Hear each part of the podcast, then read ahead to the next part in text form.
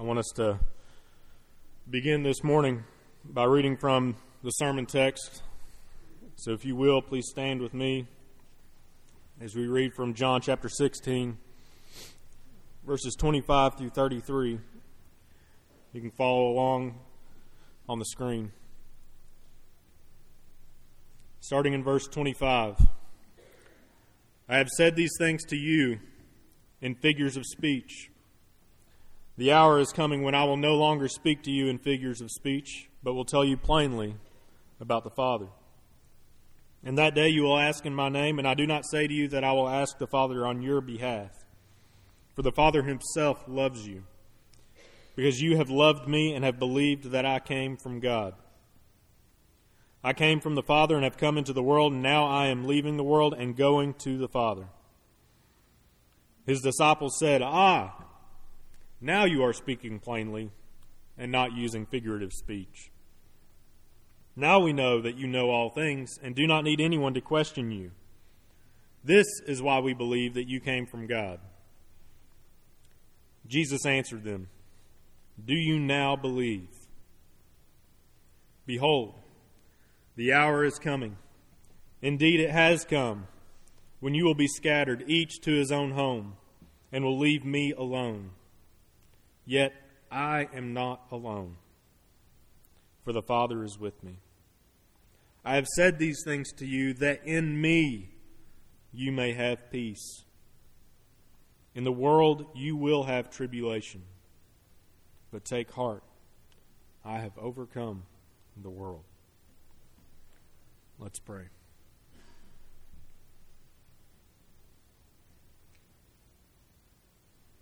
Lord,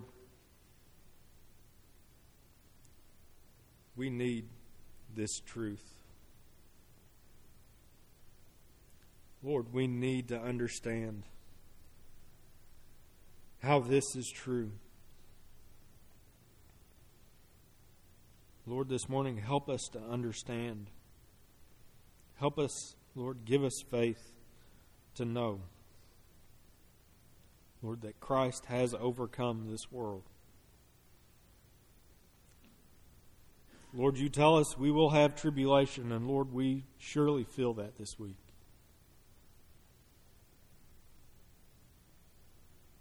Help us to know, Lord, that you have overcome. Lord, you have overcome sin. You have overcome brokenness. Lord, you and you alone, Lord, have overcome. May we see where we have come short. May we see our desperate need. Lord, this morning, may we see Christ. May we see Him crucified and may we see Him resurrected to new life. Lord, help us see this morning. We pray all this in His name. Amen.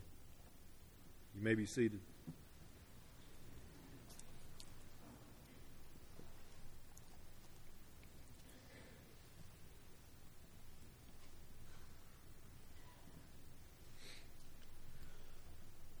If there was ever a time that we needed to hear the message from today's text, I believe it's now. God is so good to provide in His Word the truth that we need to hear at exactly the time that we need to hear it. We've experienced tragic loss this week. Those who we love dearly are going through what is probably the darkest moment of their lives.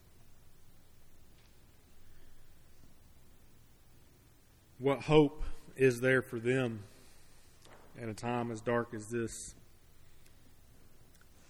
What hope is there for us? Because I know there's many of you that are hurting. Whether it be from something that's public, something that's known, something that's private. I know many are going through trials is there hope for us? What hope do we find in today's text? It's the greatest hope.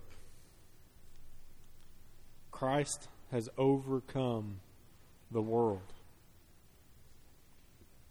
All that is broken, all that is so messed up, Christ has overcome. Now, this is good news. This is wonderful news. It's the best news that we could ever hear. However, in times of trial, in times of darkness, in times of heartache and loss, it's hard to understand this to be true. It's hard to grasp why is this so good? Is this really true? So today what I hope we can do as we work through these verses is I hope we will gain a better understanding of this hope that Jesus is giving the disciples in this text as John tells the story, as Jesus wraps up this upper room discourse, this last message, this last teaching that he's giving to his disciples. I hope that we can see clearly the hope that Jesus offers here. I hope that we will discover hope and the peace that he promises to bring. Now, the first thing that I think we've got to recognize as we look at this text and we try to examine our own hearts in the midst of this is that the failure to understand Jesus' true purpose for coming into the world it leads to confusion. It, it results in fear.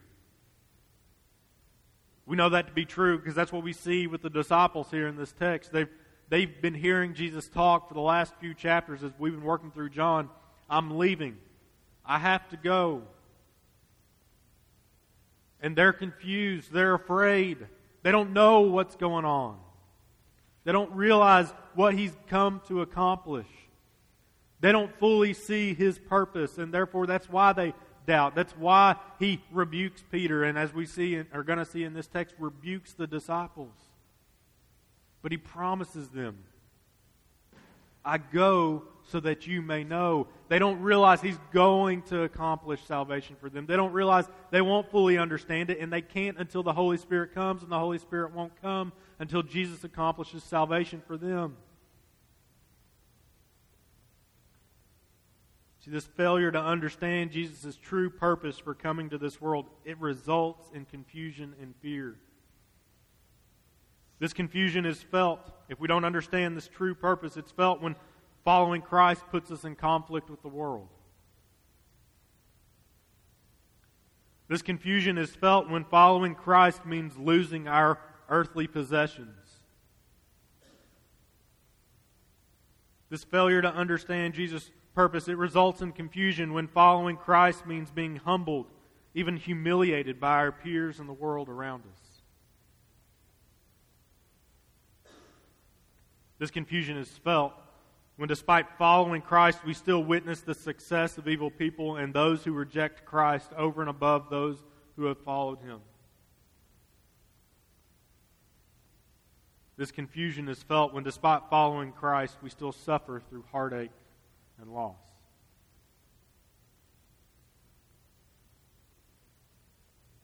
I know that so many of us have been confused, have been broken this week, and I know I need to see, I know you need to see the hope that's here in this promise from Christ. We all need to see Jesus' true purpose for coming into this world.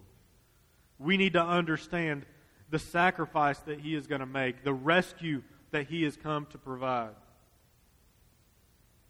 We must see his true purpose for coming. Now we see this statement in verse 25. It says, I've said these things to you in figures of speech. The hour is coming, though, when I will no longer speak to you in figures of speech, but will tell you plainly about the Father. We can pick up on this phrase, the hour is coming, the hour is coming. Jesus has repeated it again and again. He's, you go back to John chapter 12 and you see him talk, promising the hour is coming. You're going to see it next week when we look at John chapter 17. The hour has come for the Son of Man to be glorified. What does this mean? It is the hour, the most important hour in the history of all creation when God would provide reconciliation for his creation by sending his son, God in the flesh, to take on our punishment. But when you got to put yourself in the shoes of the disciples here in verse 25, he's saying, I'll, I'll finally no longer speak to you in figures of speech. This figures of speech is kind of like mystery. I, I will no longer speak vaguely about this, but you will understand clearly. I'll tell you plainly about the Father, Jesus says. So the first question to come to mind after this statement is probably the same for us as it was for the disciples. Well, why won't you tell us plainly now? Why won't you tell us plainly now? We have to understand what Jesus is talking about here. Jesus is talking about that this understanding, it'll be brought about through the Holy Spirit after Jesus goes to the cross, dies, rises again to appear to his disciples. They won't understand all that he has been talking about until the Holy Spirit comes, and the Holy Spirit will not come until Jesus finishes his work here on this earth. This is what he's just promised all through chapter 15 and chapter 16. The Paraclete, the Comforter, the one who will come to illuminate them, to understand them, to convict the world concerning sin, righteousness, and judgment.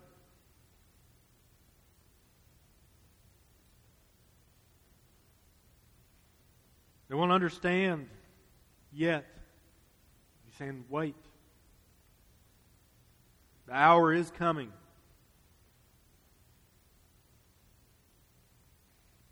Verses 26 through 27, he says, In that day you will ask in my name. But he says, I do not say to you that I will ask the Father on your behalf, for the Father himself loves you. Because you have loved me and have believed that I came from God. And here this is a promise for us to see that not only Jesus, he's going to provide access for us to the Father and to help us to know the Father loves those who love Jesus. The Father loves those who trust in Him. And He says, The Father loves you because you have loved me. You have believed that I came from God. We talked the past few weeks about what does it look like to pray in Jesus' name. It's to pray knowing that He is the one who has reconciled us to God, to pray in light of His righteousness, no longer our own.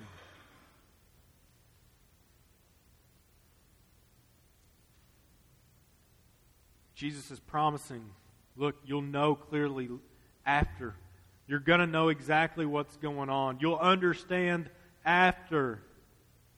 And not only that, but you'll have access to the Father, to the Creator. He's hinting at what is to come. But you see, they wouldn't understand. They couldn't understand. Could not grasp. That's how broken. That's how sinful we are. That's how much we need God to step into our lives, to illuminate our hearts, to convict us of our sin, and show us, as we're about to look at, that there is only one way to be reconciled with our Creator. There is only one person who is righteous enough to take on our punishment for us. See, Jesus is departing so that we might enter into the love of the Father, but the disciples, they don't understand it yet. They still haven't fully understood his purpose. So, this is what we get in verse 28. We get the explanation. What, With one verse, Jesus sums up his work. I came from the Father, and I've come into the world, and now I'm leaving the world and going to the Father.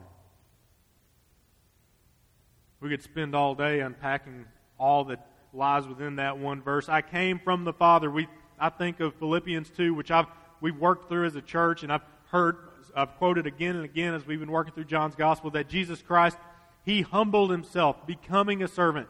He put away the glory that He shared with the Father.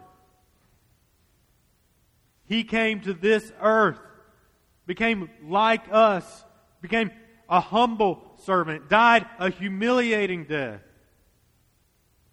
See, Jesus came from the Father. He's come into the world. He's shown obedience unlike us. He's shown righteousness unlike us. He's loved selflessly and perfectly, unlike us.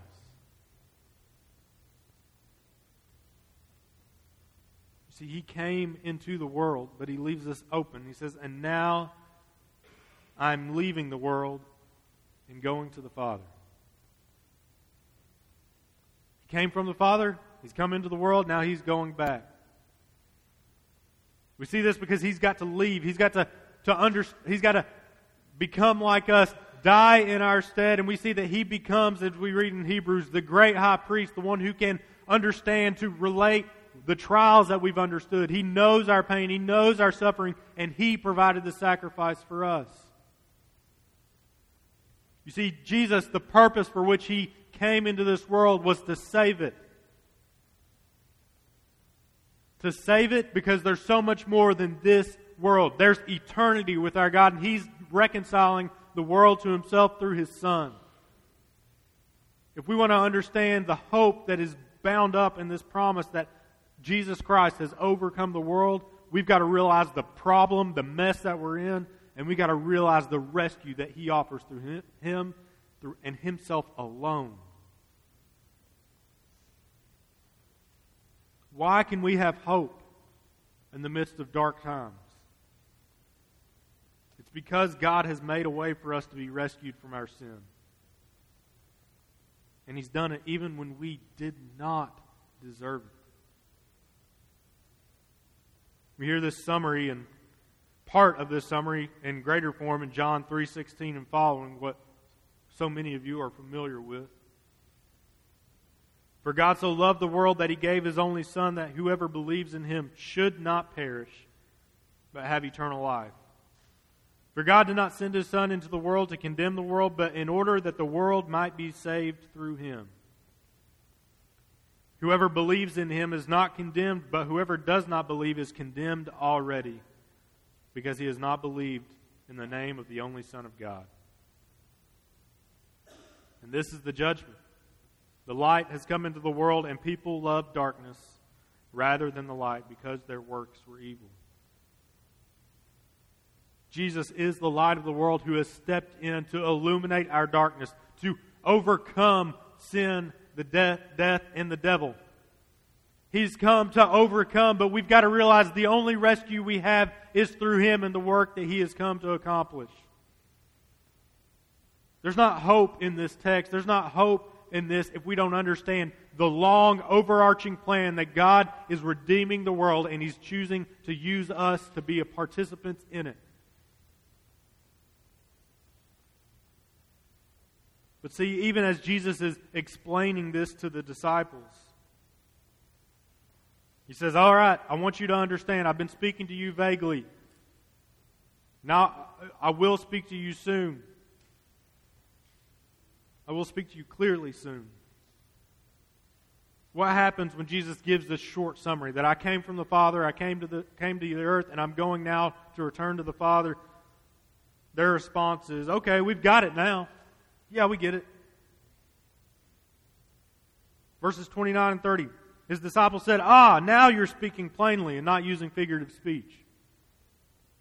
Now we know that you know all things and do not need anyone to question you. This is why we believe that you came from God. Why is it they believe he came from God? Because he seems to know all things. He knows all things. He doesn't need anyone. No one can question you. They're just saying, I believe because look, you have all the answers that I can seem to come up with. We know you got to be from God. They don't believe in Him because they know that He's come to make a sacrifice for them yet. They still do not understand His purpose. The moment the disciples think they finally get it, they still have yet to understand just how lost they are. So, what does Jesus do? He says, Do you now believe? Do you now believe? It's as if they haven't been listening to anything Jesus has been saying. He just specifically told them that they would not understand all that he is talking about until after he leaves them and the Spirit comes. Like he just said that to them. And they're saying, oh, no, no, we got it now. They're not even listening to him. What they reveal in this response, it's a, a naive eagerness. It's a desire to please Jesus by assuming they understand when they do not. See, they will not grasp the weight of their sin until they see their Creator on the cross. They will not grasp the power of redemption that He offers until they recognize their sin, which was what nailed Him to that cross.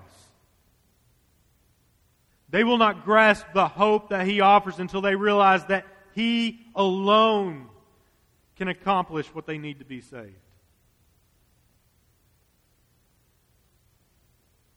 They think, oh, we got it. You're worth following. You must have come from the Father because you know so much. Meanwhile, we, we see the deaf ears that they have. They don't even hear what He's already said to them.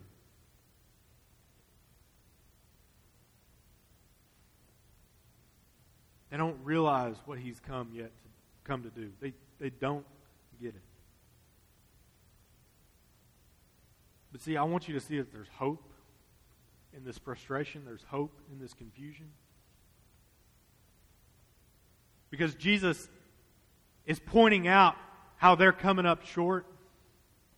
He's making it clear just how confused and wrong they are. Because he's going to eliminate every single chance, every single shred of thought that they have that they could do anything, that they could have thought positively because he wants them to know, look, you never got it, you haven't seen. I'm the one who is accomplishing salvation for you in a way that you could have never expected, never have seen, and only I could do.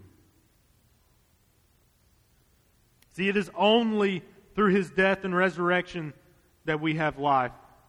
Jesus wants them to see only through him, only what he could do, and only what he and he alone was capable of doing.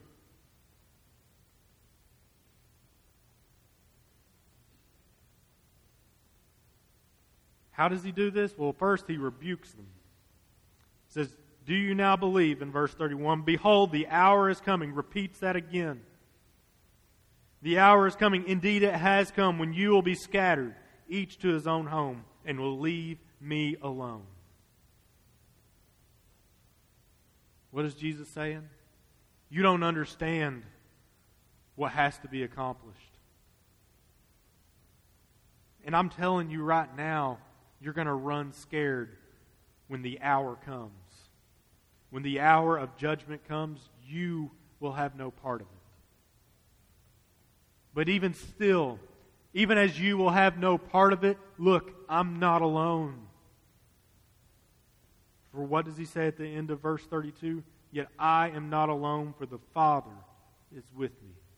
The same Father who he said, Look, I'm going so that the Father you may enter into right relationship with the Father, so that you may know eternal life, which is to know the Father.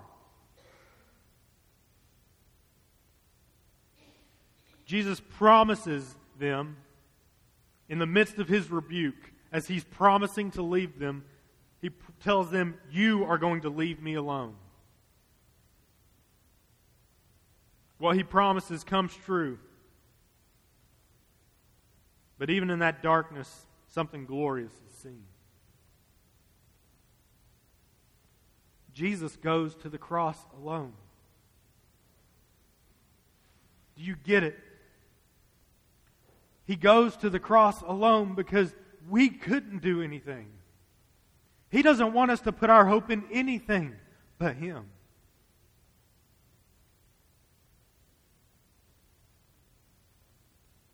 One pastor said it this way He went alone, bearing his cross, no follower attending on him. He alone was then the true Israel, the servant of the Lord, the vine of God, utterly deserted, utterly alone. Jesus alone goes to the cross. And by doing so, demonstrates even in sorrowful action that He alone is the way, the truth, and the life. But what hope is in that? It is hope that the only one who is capable is the one who accomplished it. There's hope for us in the fact that Jesus accomplished our salvation completely apart from us. But that hope doesn't begin to make sense until we realize that we could have done nothing and can do nothing to make ourselves right before a holy God.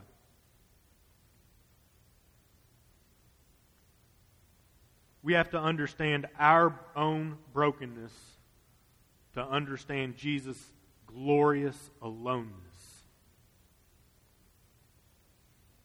You get that? We have to understand our own brokenness to understand Jesus' glorious aloneness. He alone.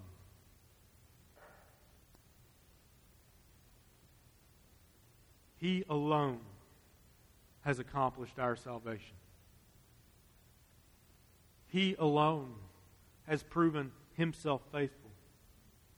He alone was righteous, yet took on our unrighteousness. He alone brought about salvation through utter darkness. If we have any reason to trust in Him, it's the fact that He alone has accomplished salvation. Now, this is hope. But I think this actually leaves us with another question, which I think Jesus has been answering and is going to continue to answer as we work through John's Gospel. The disciples, they didn't fully understand what he was talking about. We stand on the other side of Calvary. We see what Jesus was going to accomplish. Yet, as we talked about before, we're still surrounded by brokenness. We still see hurt all around us. Even as He has overcome the world, why is it then that we still are facing brokenness and still suffering, still struggling against sin, struggling against the schemes of the devil, struggling against the brokenness that has come about by sin and all that we have contributed to in this world. Why, if Jesus has overcome, why hasn't he taken us with him?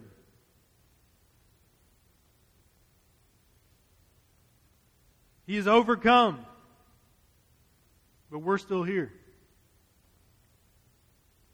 We are still faced with the consequences of sin. We still have to battle sin in the form of the world, the flesh, and the devil. We still have to deal with the heartache of loss, the brokenness of sinful decisions, the evil of those who choose to destroy others for their own sake.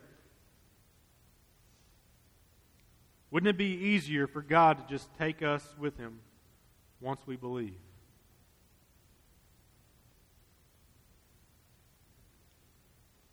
So I counter that question with another.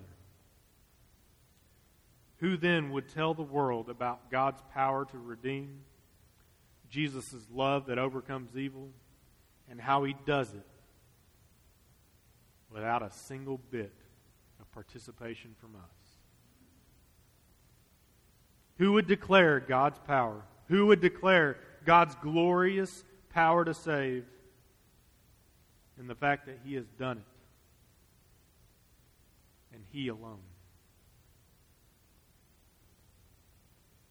See, why hasn't He taken us with Him? It's the same type of faith He's calling for the disciples to have. He wants us to see that He wants us to participate, to declare the glory of that He has overcome the world.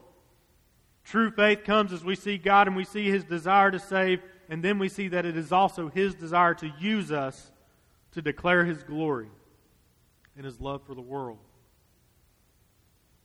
Jesus prepares his disciples and has been preparing them, even in this text, as we look at this upper room discourse, this last sermon, this last bit of teaching that he gives his disciples. He's preparing them for their mission to go into the world. And how is he doing it? By eliminating any shred of confidence that they have in themselves so that their confidence will fully be in him when they recognize that it was him and him alone that accomplished their salvation.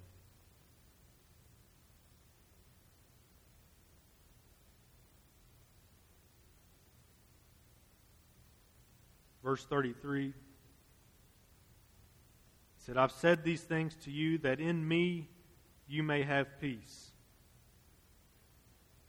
All of what he's been telling them. All of what he's been saying. I've said these things to you that in me, Jesus says, you may have peace. Not in the things of this world, not in security, not in family, not even in the, the safety, security, the wealth that you can accumulate, not even in your family, not even in the brokenness of the people here, but that our hope, our security, our peace would be in Him. He had to bring us to an understanding of our brokenness so that we could see our only hope is in Him.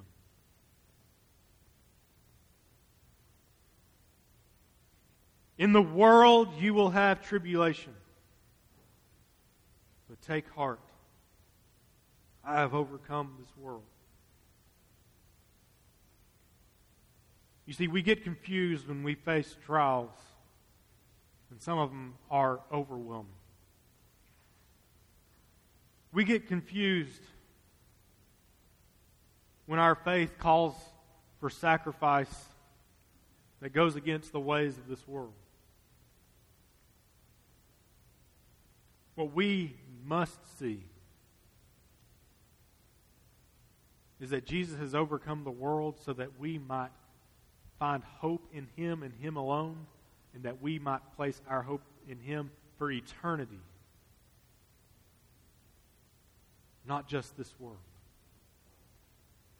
We have to realize that this life, it's only a fraction of our existence. And it's only barely the beginning. There's an eternity waiting for us. Apart from Christ, that eternity will be separation from God. In Christ, that eternity will be joyful wonderful, beautiful fellowship with our Creator.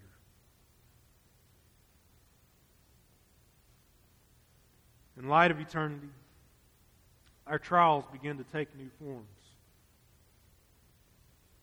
When the disciples were looking at Jesus' soon departure, they despaired. Think about it. Think of how confused, how worried, how scared they were.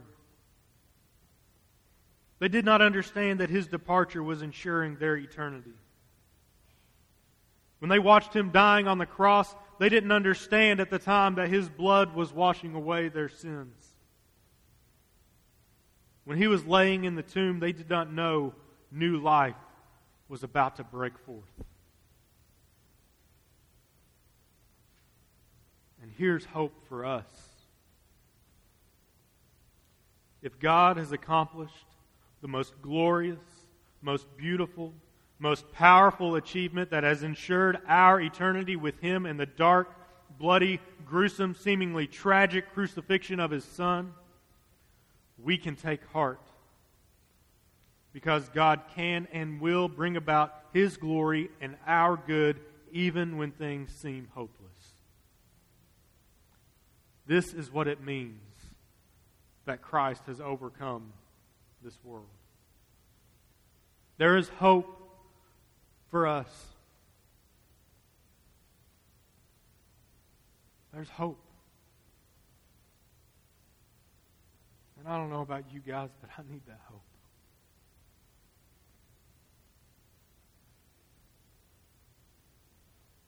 What does he call for us to do? this is where it's so good. He calls for us to believe. He calls for us to trust. He says, Trust in me. I'll give you peace. I'll give you hope. All that seems dark, it'll be light. All that seems broken, I will make new. What does he call for us to do? He calls for us to believe. And he promises to give us peace.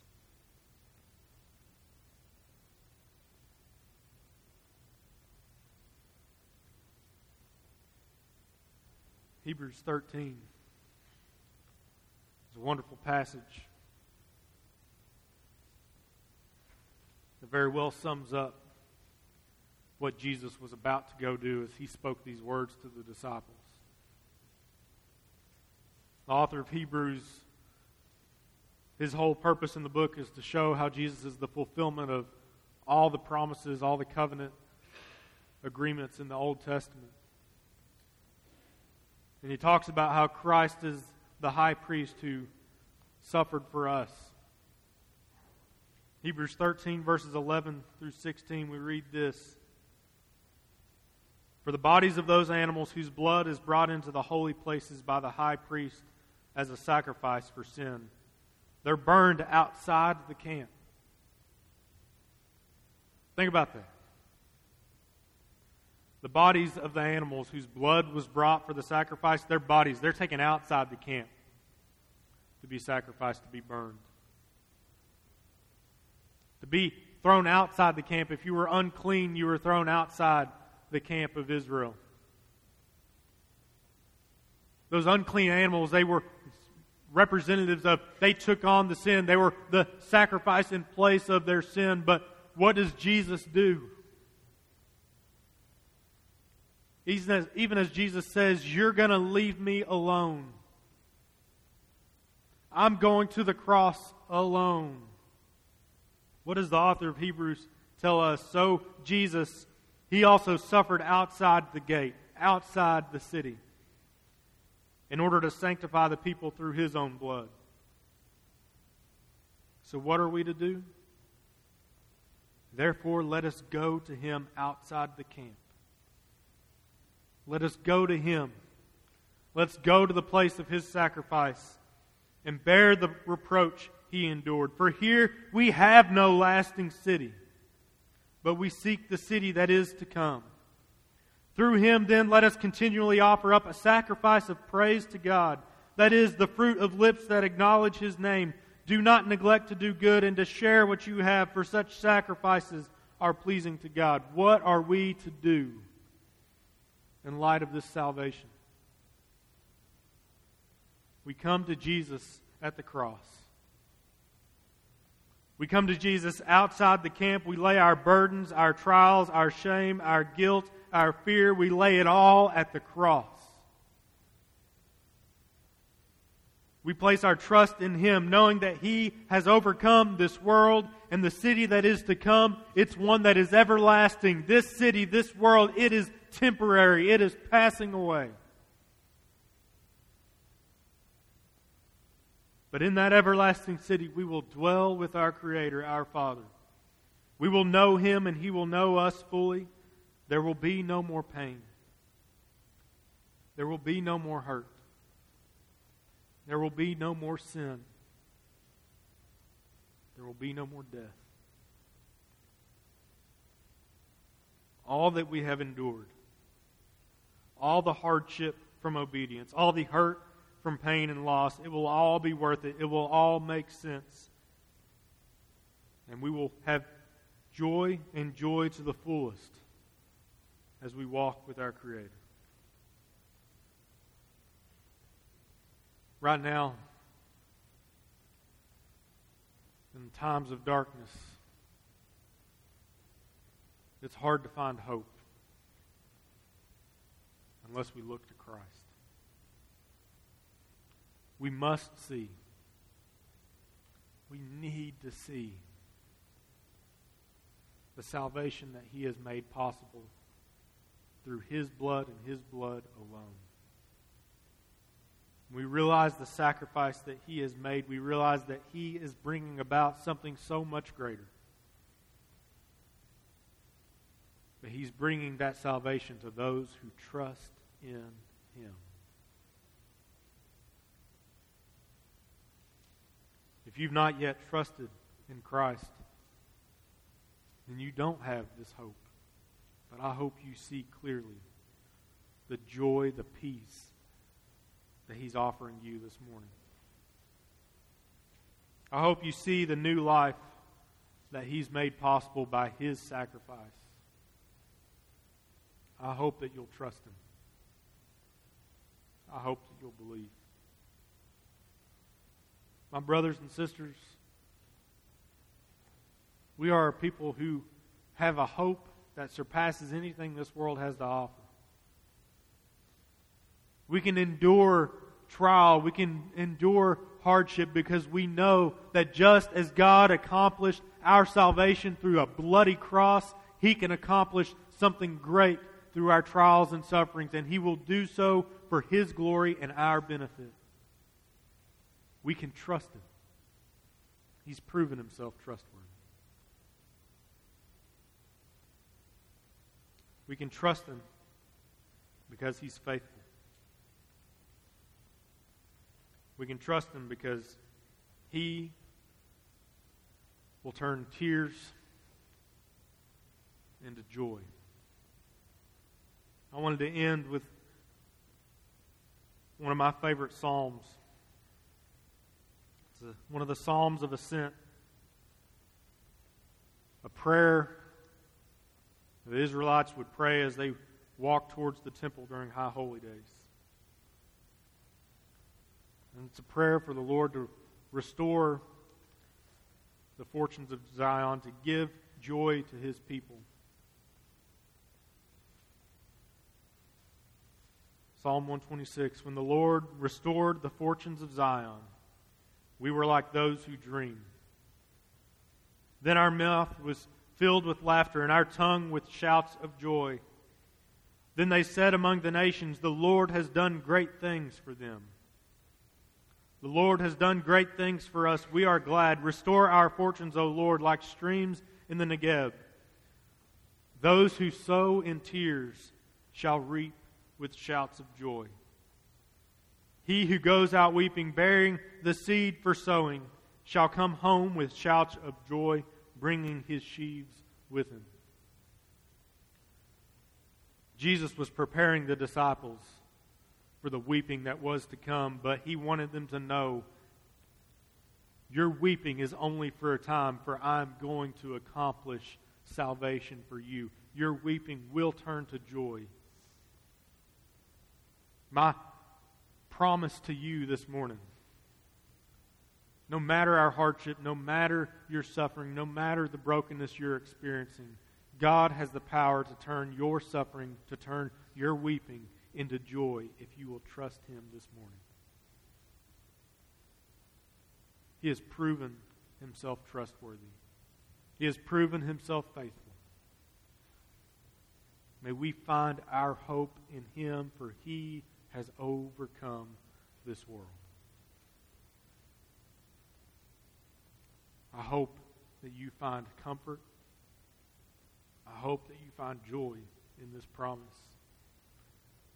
And I challenge you look to the cross, lay your burdens down, and see that Christ has made a way and made the way by Him and Himself alone. For He is the way, the truth, and the life. Christ has overcome. May we go forth this morning with the joy and the confidence, knowing that our lives are secure in Him. Let's pray.